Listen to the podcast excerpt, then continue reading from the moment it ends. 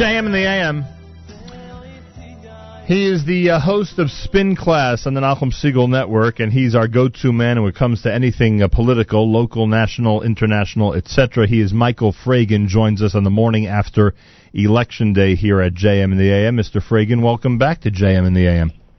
Good morning, Nachum. Although it seems like one continuous evening. Whoa, you can't do this to us. We need a clear signal. You got to pull over. We can't do this with a broken.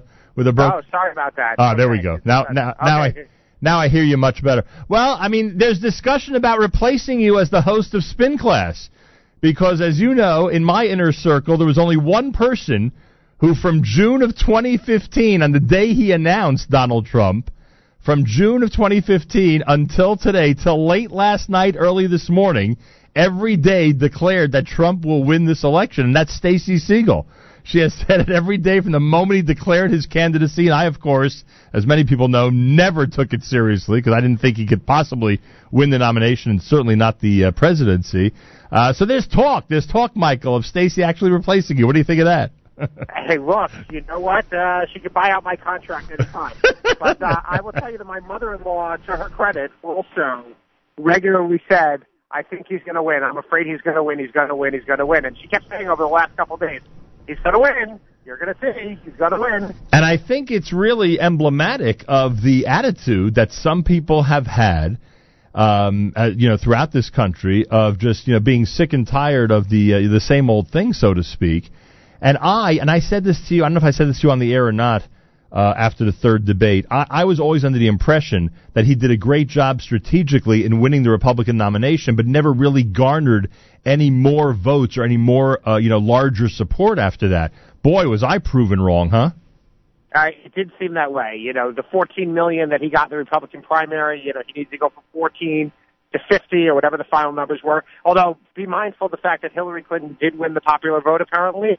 It is a win, but it's a substantial win. It's a surprising win, but Hillary Clinton did win the popular vote. I don't think that doesn't matter to me and shouldn't matter to anybody because you win under the rules that you have. But yes, it did seem like Donald Trump was kind of rudderless for a long time as far as what he was trying to do and how he was trying to get there. But you got to give his team credit, particularly Kellyanne Conway. You see a huge change in Donald Trump. And his entire campaign, the entire attitude, just the self-discipline over the last 10 days, over the last 2 weeks, where this race, the dynamics of this race really changed over that time. But you know what's funny, and a lot of people have been saying this about the last 10 days and 2 weeks, I don't think this election was won over the last 10 days, 2 weeks. I think there was so much of this sentiment brewing. I mean, now I say this, you know, with hindsight being 20/20, so much of this sentiment brewing over the last, year and a half, that I think it really just came to a boil by the time we got to Election Day. I don't know if he would have kept his old standard Trump-like presentation. I don't know if he would have lost. Well, I think that this election told us something, is that whoever the spotlight was on did poorly, because these are two historically unlikable candidates, unlikable people. I mean, there's no question. Donald Trump comes into office as the most unlike presidential candidate ever. Hillary Clinton would have been the most unlike presidential candidate ever. But whoever the spotlight was on, that was the person who started doing poorly. And for about, whether it was 10 days, 2 weeks ago, Donald Trump and his campaign made the decision, we are going to focus the spotlight on Hillary Clinton. We're not going to make any mistakes. We're not going to do all some of these sidetrack issues that we have gotten ourselves into. And if we only focus the spotlight on her, we are going to... That's what happened. Her turnout was depressed. If you look at urban centers compared to Obama numbers in many of the cases that she needed to win, I mean, one of the reasons she lost Wisconsin is because she did not do well in Milwaukee. Right. She did not do well in places that she needed to do well. She didn't do, places that she would be expected to do well. In Michigan, it's the same thing. She didn't do well in places she needed to do well. In Philadelphia, she underperformed in a lot of places. So he did very, very well with white voters, and she underperformed with people that she needed to perform. But the gaps in demographics in this election are startling. Unbelievable. The whole thing is unbelievable. Especially based on expectations. You know, look at, I mean, I assume you're alluding to things like the women's vote and minority vote. I mean, in certain circumstances. And college educated. The gap between education and how, amongst white voters, and how they voted in this election. Hillary Clinton won 28% of non-college educated whites. That's according to what I saw early this morning, which is a startling number for a Democrat, because generally, conventional wisdom is that Democrats do well amongst people who are have-nots, right? Or people who are struggling with the economy, amongst the working class. And the Democrats just got killed amongst the white working class. They absolutely got killed in this election, and it didn't just cost. There are a lot of reasons you come up with for it. You know that Donald Trump is not a true conservative in many ways. He's a populist. It's a different message, and that message resonated with a lot of America that has, unfortunately, missed out on that areas of the country that have had an economic boom. Michael Fragin's with us. It's interesting how certain people over the last few weeks especially were surprised about some of the places he insisted, or his staff insisted, or the RNC insisted that he campaign, that he, go and visit. And yet it seems that strategy, well, obviously being the victor, the strategy, of course, worked. But, now you see that counties and states that people walk into elections thinking they're unflippable, so to speak. You see that with some hard work and the right strategy, one can flip them. Yes. I mean, Donald Trump said over and over, and many people said, that the upper Midwest is where we're going to win this election. And they continue to say the upper Midwest is where they're going to win the election. And the upper Midwest is where they won the election. That is actually how it happened. And it's quite remarkable that it happened that way, because in, places like Wisconsin, he didn't even do well in the primary. Mm-hmm. He didn't do well in the Republican primary, but he ends up winning the state in the general, a state that, states that haven't gone to a Republican since 1988 or 1984. Right. I mean, just, he won some of those states.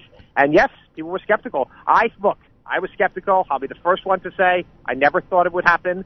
I did acknowledge, and everybody should have acknowledged, and I think most people should have acknowledged, that Hillary Clinton was a phenomenally flawed candidate. Right. It's just, it's incredible in the end, with her, given her liabilities, that the Democratic Party tried to coronate her.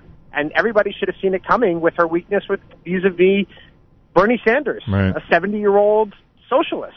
Everybody should have seen her inability to put him away.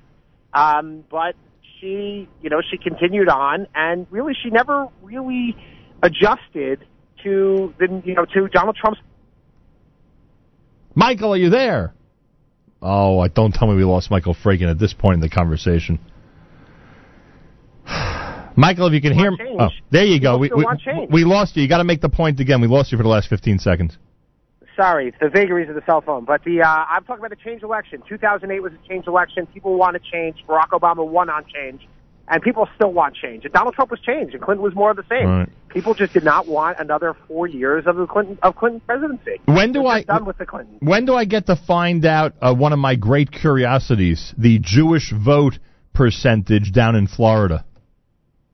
I imagine there are some exit polls. I haven't seen anything yet, but I imagine over the next couple of days there'll be something out there. I personally don't think it's going to be incredibly good for Trump, but we shall see. You never know. I mean, he's surprised people in the past. Yeah, that's for sure. So there you have it. I assume you saw some of the statements that came out of Israel, some of the right-wing political figures in Israel specifically, who are assuming that because of a Trump presidency, they'll be able to adjust things according to their wishes. Have you seen those statements out of Israel? I have seen statements, and I will say I got listening to David Friedman speak on Monday night. He spoke here in the 5 towns, and I will say he's very most impressive, very articulate. Certainly made all the right arguments for supporting Donald Trump and supporting the Republicans.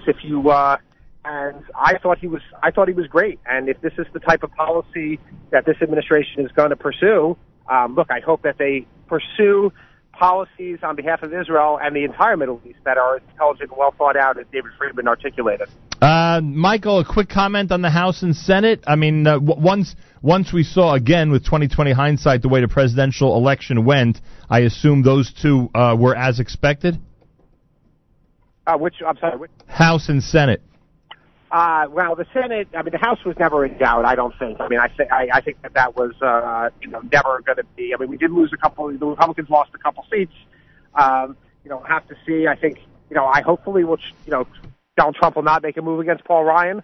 I think that would be a mistake. I think to go in and do that, but there is rumbling about that because because he values loyalty. I think that would be a mistake. The Senate. Look, the Senate ended up. Once I saw in Indiana that Todd Young had defeated Evan Bayh, I saw it was going to be an okay night. That was a surprise victory. Evan Bayh, an institution in Indiana, right. Coming back to reclaim his seat, and he won. I mean, he lost, and you knew it was going to be a good Republican night. And in fact, that actually portended for the Trump vote around the Midwest. Really amazing. Like I always say, great spectator sport. No night like last night, I can tell you that much. Did you get it? No, not at all. And I guess hats off to Stacey Segal. Yeah. Let's get her on and, let's start. I'm telling you, she asked me this morning if I want her to come on and be interviewed. From the day he announced his candidacy for president, all through the entire process till late last night, early this morning, she said every single day he will be the next president of the United States. Michael, thank you so much, and continued success, and we'll talk more politics, obviously, down the road.